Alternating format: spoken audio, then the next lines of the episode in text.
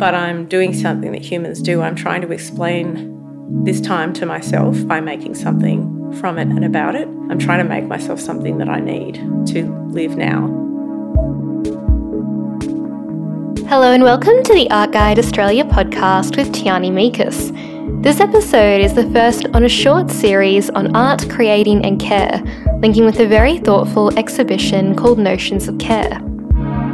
The show brings together five artists and groups to consider care and art making through materials, how we relate to one another, and as an approach to the world. And one of the artists showing is Kate Tucker. Kate works across painting and ceramics, creating these incredible assemblage like pieces that are compelling in their construction Kate's process involves the layering of various materials and textures, expanding our idea of what painting can be by subverting the familiar notions of the form. Kate and I chat about what care means to her and what it means to approach an art practice with care. We also talk about detaching from external notions of success, how and why she creates her works, and the importance of having aesthetic experiences. And before we get started, a kind thank you to our sponsor for this series. The show Notions of Care is a bus projects exhibition touring with Nets Victoria, which is curated by Catherine Genevieve Honey and Nina Mulhall. The project is supported by the Victorian Government through Creative Victoria and received assistance from Nets Victoria's Exhibition Development Fund 2020, supported by the Victorian Government through Creative Victoria. Since we're talking in relation to an exhibition about care, I was thinking it might be interesting if you first talk about what your idea of care is. So, I've been thinking about care, obviously, in relation to this exhibition, but more broadly, especially with COVID and the lockdowns. You know, care ideally is a loop. So, you care and, you know, you're also cared for. So, it's a kind of something that builds. But I also think care is about really seeing something, giving attention, and really supporting something for what it actually is, as opposed to, I suppose, being conditional in the way you view something or you want it to be. Yeah, so I think there's the more kind of specific ways that we care for each other or care for our practice. But there's also that general question around what care really is. And I think that's about really being able to just be, like not putting too many expectations on what that actually is going to mean. Yeah. In terms of an art practice, how do you think care manifests?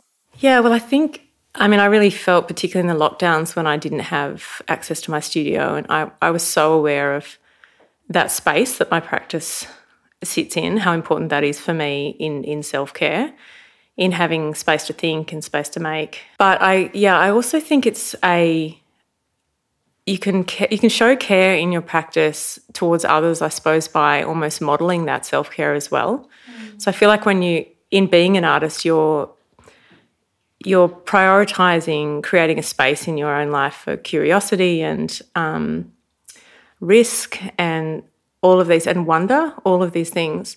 And in doing that and in sharing that work, I think you almost maybe give others permission to do that too. Mm. So if your work can hold the viewer in a space where maybe they can step outside of you know their general viewpoint and go somewhere else. Yeah. i think in that way it can be generous art can be generous and caring. But more specifically in the lockdown when i was making work for this show i you know i was physically distant from my family like a lot of people. And i saw that my mum in order to cope with not seeing her kids and not being together she was doing a lot of creative stuff. She was doing a lot of craft and stitching. And um, I was also stitching because I was working within the constraints of what I could do at home. And I was, um, you know, creating images. I was making small work and then making images of the work and then printing them and then reworking them and sewing and doing stuff I could do at home. And I just so wanted, I was thinking about how can we care for each other when we can't see each other and we can ask each other how we are, but we're all not great at the moment, you know. Mm-hmm. And I just saw mum looking after herself by stitching, and I, I ended up collaborating with, with her on the care banners. Um, yeah, so I made, I made the work and I sent it in the post down to her, and she stitched into the work. Yeah. And I think what I was trying to do in a way was give her it was an exchange, but it, I was giving her an opportunity to do do self care for herself. I was giving her a reason, which was because of me, um, because I saw it was working for her, and that was such a lovely. It was a really lovely experience, and it was a way of accepting the constraints of the situation and using them to push into somewhere new. I guess. Mm.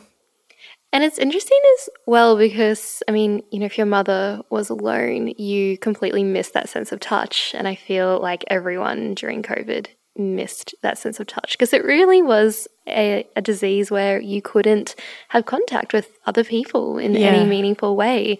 And it didn't really feel surprising that a lot of people went back to very tactile things and there was lots of baking and sewing and craft making. Absolutely. And yeah, my, my mum and dad were doing a lot of stuff together and the gardening and doing all this lovely stuff. And I think I was more aware of myself needing, seeing the way that they actually dealt with it really well, um, really well. Um, they sort of had this self sufficiency around, yeah, all of these these things that they're engaged with in in their home, in their garden, and their projects and music and all of it. And I suppose I, I, turned the lens back on myself and kind of thought, well, okay, I'm obviously doing a lot of this stuff through my art practice. And when I can't go to my studio, you know, that something's really lost. Yeah. Um, and I quite consciously transferred some of those processes and ideas into things that I could do at home. And I, the work definitely absorbed the domestic influence a little bit. Um, I thought much more about the structure because I was so aware of the context around my work and how much it changed the work. Mm.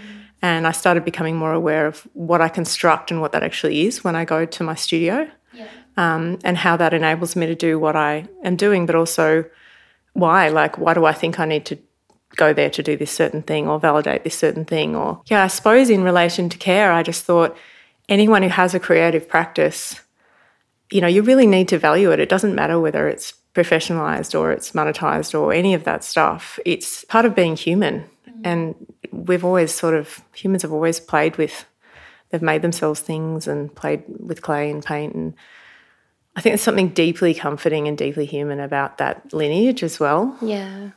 And it doesn't so much matter where it ends up going or what it ends up being, as long as you can give yourself permission to do it.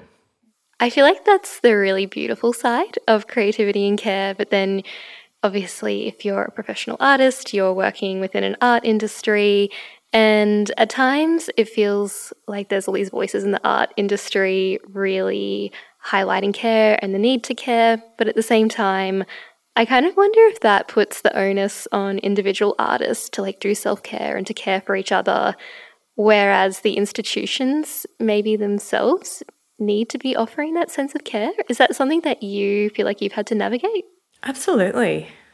Yeah, I think I've seen it as quite a solo journey largely because I think part of making it sustainable is to detach yourself from external notions of success because, you know, I can't control that. And I think when you are prioritizing this space in your life where you're going to do all this stuff and it's maybe going to cost you, you can't think about whether or not it's going to work or you wouldn't do it. But I've definitely felt that there are things that can get easier, particularly, you know, like when you have a relationship with a commercial gallery and you can just forget about a whole side of it. And you have this sense of stability, I think that makes it so much easier. But I always feel really conscious of the precarity when I was first starting out and I didn't have any of those systems of support and I had to build them all myself.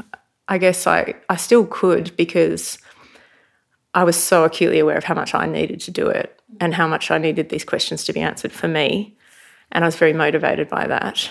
And I think I still maintain that mindset a bit that almost it's not for me to decide how other people are going to respond to my work. Mm. I think my job almost is to to leave that to others and to go as deep as I can into what I'm trying to do and just avoid the noise around it. Yeah. Can we go back a little bit? Because before you went to art school, you studied design. And I was curious why you made that choice first. I mean, I always wanted to be an artist. Mm-hmm. Uh, I always was making art. Even, you know, as a kid, I was always making something. And we had a craft room at home where we could just do a painting or sew something or make some clay or, you know, it was really part of living. But the idea of being a professional artist, that was quite very intimidating and quite different, I think. And I was pragmatic. I just kind of went, well, I know I'm really creative. I, I want to learn. I want tools. Like I want to. I want to have as many tools as I can that I can use to be part of the creative world, and I'll adapt to. You know, I'll, I'll find a way to fit. And in studying design, I, I certainly enjoyed that some of the technical and creative side of that was really interesting, and I bring a lot of that. I've brought a lot of it with me into into art. It's all really interesting stuff. But I think working as a designer, there was just something missing, and I think I knew there was, and I kept shifting what I was doing a little bit. So you know, I moved into illustrating and textile design and all this different stuff to try and scratch this itch. And I think I did feel a pressure to, you know, I wanted to contribute and I didn't want to assume that I had something to say that was going to be so great that I could just go and be an artist when it was actually a really hard thing to do. um, so I probably thought about it too much. But at the same time, I when I did eventually go to art school, it was an instant feeling of like going home. And I very quickly realized that it wasn't, it isn't actually the tools or the craft or any of that. It's about why you do stuff and the way that you engage when you go to work each day, like what the purpose of it is. Mm. And that was just such a relief. It was an enormous relief. But I also had, I was older. I had more confidence in myself and in my own voice. It felt more valid to just bring my voice forth and not necessarily knowing what I wanted to say, but just to say, I'm going to be heard now yeah. and I'm going to go on this journey and it's going to be witnessed. I couldn't do that when I was younger. Mm, why do you think you couldn't do it when you were younger? I think I had a lack of confidence and a lack of clarity. I think I've responded really well to constraints. Mm. I think it felt too broad. And I had an ability to, if I applied myself to something, I could do it. So, what I was lacking was a conviction about where to put my energy. And that's been a big thing in my art practice as well. When I first went to art school, I was trying lots of different processes and I wasn't, I didn't necessarily feel clear on what I wanted to make at all. I had too many ideas. It was a problem. Still do. And I think the process of the last 10 years really has been about refining and simplifying and eliminating and when I work, I'm, I'm, my work's very material based. I think partly because materials bring constraints. You know, you you get in there with your idea and you start going somewhere and you have a departure point, but they contribute back. They push back and it becomes an exchange and you can you sort of step back and the materials get their own agency, particularly when you're working with multiples at the same time. And it feels like you're part of something much bigger where you're not visualizing the outcome and controlling everything. It's more that you just set off and then it sort of makes itself. And that's so thrilling. And part of that is knowing that at the end, you get to decide what you've made and when it's done and what it is. And I think that's the difference. That's what I couldn't have when I was in design, yeah. you know, and I couldn't, I couldn't get fully engaged with it because I felt like someone else could tell me to change the colour at the end. and you would have listened. I would have had to have listened. when you first went to art school, was painting, because your practice is so much, it is about painting, but it, it also just completely expands painting at the same time. Was painting the first form you gravitated to? Not at all. If anything, I was probably avoiding it a little bit. I, I sort of always did it. I felt like it was such a big thing to enter into. And I was pulling all of these really disparate things together. So I was doing photography and installation, and I think I was really interested in always in the idea of stepping outside of the expected kind of scope of one medium. And that was maybe what defined my early experimentation was how can I get this thing that I'm interested in and then maybe this other thing as well and make them combine or speak to each other in a new way. And that probably was linked back to doing multimedia and working in the digital space where things are so limitless. It's in a way the opposite to working with materials with limitations and constraints. Mm. You know, if you make a digital animation, there's, there's a infinite possibilities in in what can happen. So you become responsible for kind of containing what can happen. And I didn't so much want to do that. I more wanted to be able to just get into a space where the work kind of dictated its own direction. Yeah. So the initial work I was doing was super broad, and I actually had a really excellent moment with Bernhard Sachs mm. at VCA, and he said to me, "You need to understand what you're doing by doing the opposite of what you're doing." Right. And I said, "Well, okay, what am I doing?" And he said, "Well, you just made a small, colourful thing, so make a big black and white thing." That was a moment where I something just clicked, and my work completely changed, and I got such a freedom in it. And I think it was realizing that I could impose the context onto what I was doing, and I could set those constraints, and then I would be free within them. Mm. So rather than thinking of all the possible art I could make ever, just sit with one question yeah.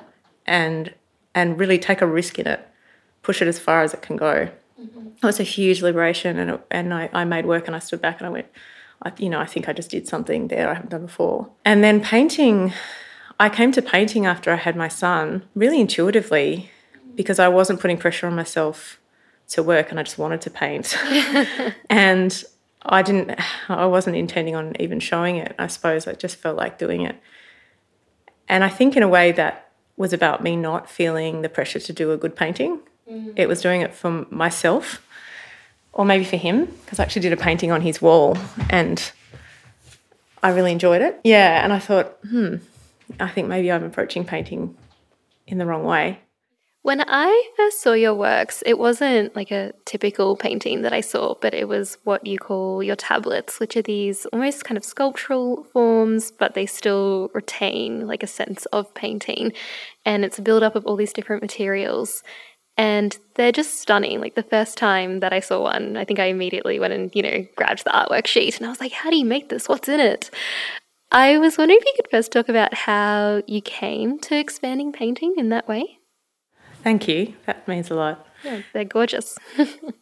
So they came about, I think the process of collage, of reworking parts, was happening a lot. And even when I was, before I started making those tablets, I was doing that with many, many layers of paint. And when I started building up the tablets, I had begun staining fabrics as well. So it was that having multiple versions of, of the same thing. So using the same paint to stain and then with a brush and having it coexist with another version of itself within the work.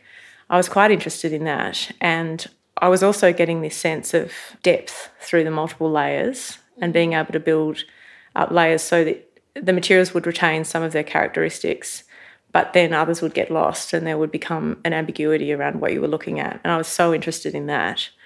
But initially, I think just the feeling of, of constraint, I so needed that constraint in order to start painting. But then it became a constraint I didn't want anymore. So, in terms of the the layers building, they were building the form as well as the, the content in the image, and it was becoming not so much an image anymore as an object. But I think that being a little bit between two things is what really excited me, and it still does. I, I tend to have in everything I make a kind of duality, like something that's a little bit something, but it's maybe leaning towards something else. Mm-hmm. And with the more recent work where the tablets kind of are supported by a ceramic base, I approach the paintings very much in this sculptural way and I build them slowly and I do do paintings just on a piece of linen and then I, I often cut it up and I reprocess it until it's perhaps not recognizable anymore. Sometimes they're figurative paintings, but they're, they're an element that's part of a much bigger whole that builds up to become something quite sculptural where the materials are starting to act a little bit more like they're perhaps thin fabrics but they they read as solid or they're very organic but then I put an acrylic kind of level over them where they are plasticized and kind of impenetrable as well. Mm. Uh, and then when I'm approaching the ceramics, I have quite a painterly approach to the ceramics. So I make the work simultaneously and they absorb the qualities of the other parts. So when I'm making ceramics, I often, I almost create multiple images that then get pulled apart and built back into something that's an object. But I think when I'm doing this, I really like that they're sitting together and they're really, what they're doing is they're almost seeing each other through each through each other's eyes. So you look at the sculptural base and you know it's a sculpture and you feel like your viewpoint for this sculpture is from multiple angles. It's it's an object. It's a three three dimensional object. When you're viewing the painting, it's it's a painting. You sort of want to look at the surface, but they're they're one thing. So mm-hmm. there's no single viewpoint There's no right way to view it. And I'm really interested in that. They sort of open a question collectively about how can you sort of know what something is but not really and sort of be able to see it but not really. And one of the things that I really find interesting when my work is shown is people often come up to it and they they're really interested in the surface and they may have seen my work on a screen before. They might have seen a digital image of my work. And when they see it in real life they go oh that's not i didn't realize it was like that. And i think that's part of what i'm interested in doing. You know so much of our experience in this time is like our aesthetic experience is so dominated by these fleeting digital images and everything's getting flattened out down to the same size. And you know so much is lost but it does become something else. So you know the, the photograph of my work is another thing in itself mm. with its own value. And i'm interested in that. I'm interested in the way that my sculpture might be flattened out to become an image and that that being its own thing but i think when that our life is so dominated by that experience of of images when you create an object that is relatable in the sense that it has recognizable and familiar and kind of comforting materials, you know, the texture of linen and clay, and it has that connection point, but it's also really ambiguous and really tactile. And it's a little bit unclear which bits are doing what and how it came to be. What it is. And it's such an expansion. It's like the opposite of the flattening down of, of the digital. Yeah. Yeah. You've kind of, I guess, in a way, talked through the materials and explained that so beautifully. Is do you see the works as having like a content to them, or is the content the materiality of them? Yeah, that's a really good question. The content is often my own work, so other works. Uh, sometimes when I'm forming ceramic parts and painting parts at the same time, they are of each other.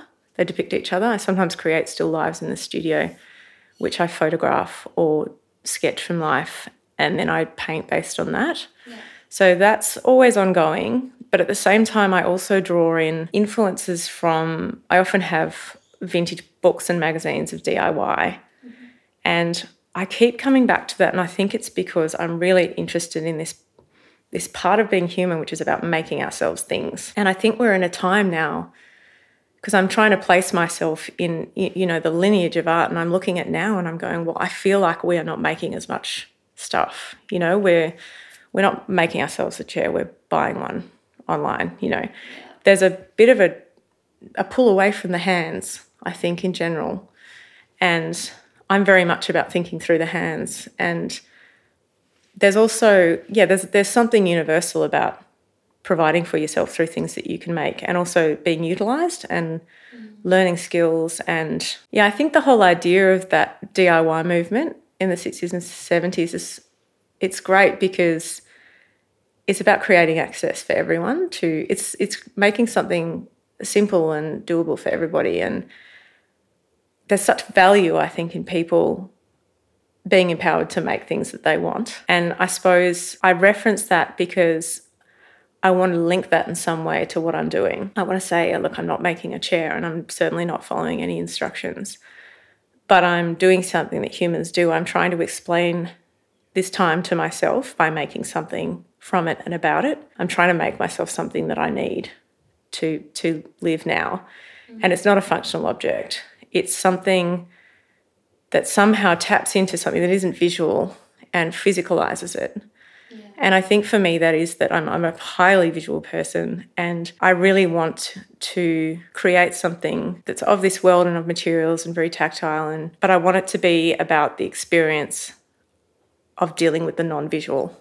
It's funny that you talk about that because I think quite a lot about how, you know, especially like in my family, like grandparents and great grandparents would make things from furniture to clothes and food and tablecloths and doilies and everything like that. And as the generations have gone on, that has slowly filtered out. Do you think we'll see a return to those kinds of things, or do you think we're just going to go more into staring at our screens instead? That's a really interesting question because I think it's quite central for me. Like my grandparents were a huge influence on me. They, you know, had sheep and then they got the wool and they spun the wool and, yeah. You know, and they preserved fruit and grew the fruit, and then you know, I think we live in a time where you know we can't have a sheep, and you know we're compressed. There's a lot of pressure on us. You know, physically compressed in cities. There's a lot of pressure on us to economically to be productive and yeah, I think it's really hard to prioritize anything, no matter how much you value it in your life, if it doesn't sort of make sense on paper to be putting your time there. And that's really sad, actually. So I think a lot of people would really like to be using their hands more. And it certainly became super clear to me that when I do things with my own hands, you know, it draws in so much more than it's so far beyond the craft of what you're actually doing. It's a way of having autonomy. And I, I think people want that. And maybe by doing it, I feel like I'm inviting them into that space because maybe we can't all do that. So yeah, I guess I'm I'm getting I'm making objects that are almost symbolic of the experience of engaging, making and engaging and doing and I'm trying to get that really exciting middle part of when you're making art where it's chaotic and everything's possible and you know resolution is ahead of you and you know you're going to get there but it's still totally open and you get into that flow state where it's driving you and all the ideas are just flowing but they're not too much because you're already in it and there's already a logic to the materials and to what you're doing and i want to capture that space and suspend it in the work and then i I would ideally really like other people to feel some of that energy when they view the work and that that openness and it's almost a place it's inviting people to be in a questioning open place. Mm-hmm. And I suppose that's part of living in this time like you know we as a species we just need a huge course correction. So it's so hard to be a human now and not have a critical eye in some way to the way things are because they're just going the wrong way. So I suppose I, I'm thinking through materials and using them as my language, but I'm probably trying to invite the viewer to have a moment where they step outside of they go somewhere else for a bit and maybe see things through a different lens. I suppose I hope that people respond to these visual experiences in a similar way to the way that I do, which is to to feel that they they trigger a whole lot of other really positive and interesting things. You know, like when you look at a painting, you think of the other paintings you've seen. Yeah. Um, you look at an object, you you are reminded of similar objects or a color, or you know, there's there's so much language in it, and I suppose my work is quite there's quite a lot in it. It's quite compressed, mm. and it's partly because I almost want this intense experience of seeing things that maybe aren't necessarily meant to go together all together and somehow working. Yeah. Somehow being this this ambiguous new thing that has its own logic, but it's quite outside of the normal experience of life. Mm-hmm. I think everyone knows what it's like to have that kind of aesthetic experience. Like, you know, whatever your painting is that you might have that experience with might not be mine, but I understand the experience.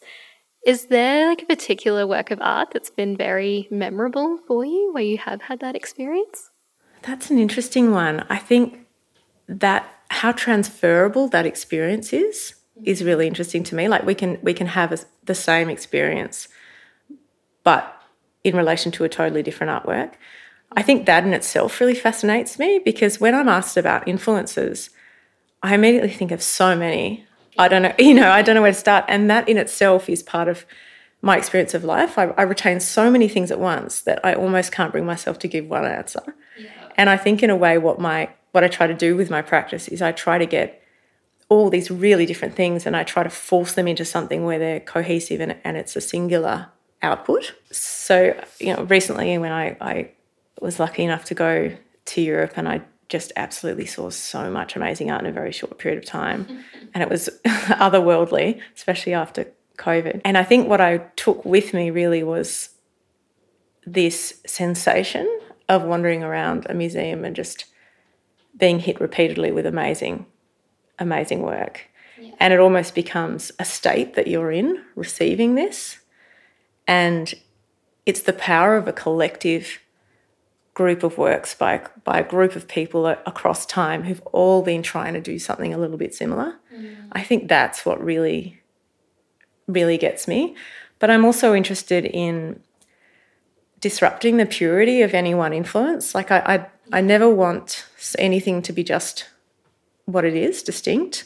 I always seem to put something in that disrupts it or questions it. And I think that's because the the critical viewpoint or the multiple viewpoints is is a really big part of what I'm interested in.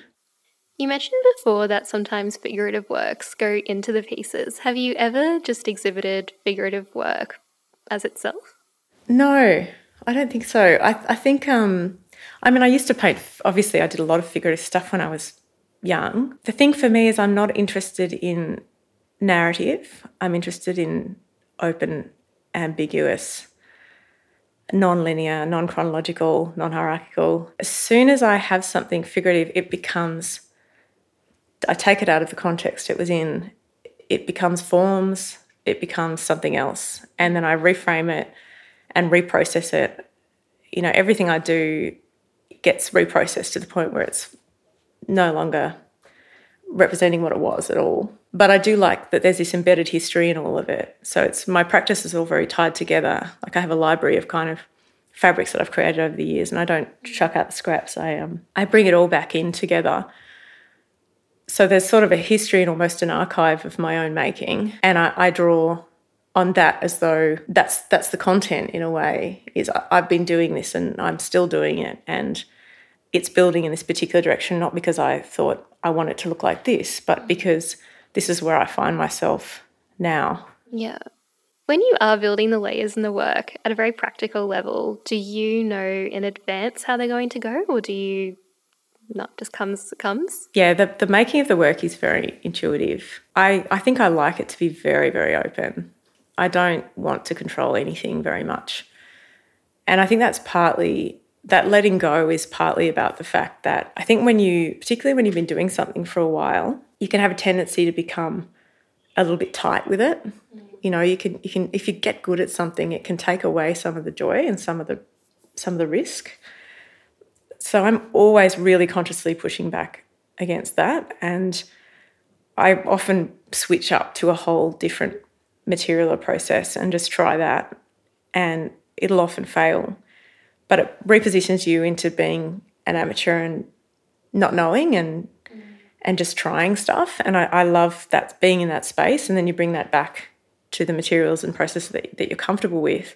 But you but you hold that in your mind and you go, I never want to repeat anything I've done before. I want everything to be a process of discovery. Yeah. So I never know what something's going to look like at the end. And I think that freedom of growing paintings outward is partly about that as well. Yeah. Like I, I never actually have to stop. Yeah. There was something that you said in another video which I really liked, and you said that art is how I get what's in here out. And I was wondering what the in here was. Yeah, I think that's about language. It's about the fact that I can express something that I have an urge to express through making art, and I can't actually express it any other way. It's not verbal. And I, I guess that is part of being a visual, a visual artist. You're often, I suppose, motivated to do this because there's no other way to do it. And I do feel like I have this crazy inventory of visual content mm. within myself, and I've always had it. And you do have a you have a desire to use to use that and i'm probably preoccupied with trying to make things that are in my head real and if i don't work enough if i don't get to the studio enough i will lie awake at night just visualizing artworks i'm going to make and it's maddening and i know i need to go to the studio more when that happens whereas when i do go enough that doesn't happen so yeah, I mean, it's it probably is cathartic to a certain extent, but it's also not. I've never seen my work as being like about the personal or therapeutic in you know in the literal sense. It's more that I think the way that I do engage with the world is really visual, and I have all this data, and I want to use that part of me, which seems to be a strong part. I want to contribute with that and through that because I, I suppose I hope that that's my best chance of showing or giving the world something it hasn't had before or, or that might might be worth the time. And that was Kate Tucker for this latest podcast episode, supported by Nets Victoria. Stay tuned for future episodes in this series. You can subscribe to the Art Guide podcast on Apple Podcasts and Spotify, and don't forget to rate the show as it helps people find us. Or otherwise, listen at Art Guide Online, where you can also keep up to date with art related features and interviews from across the country.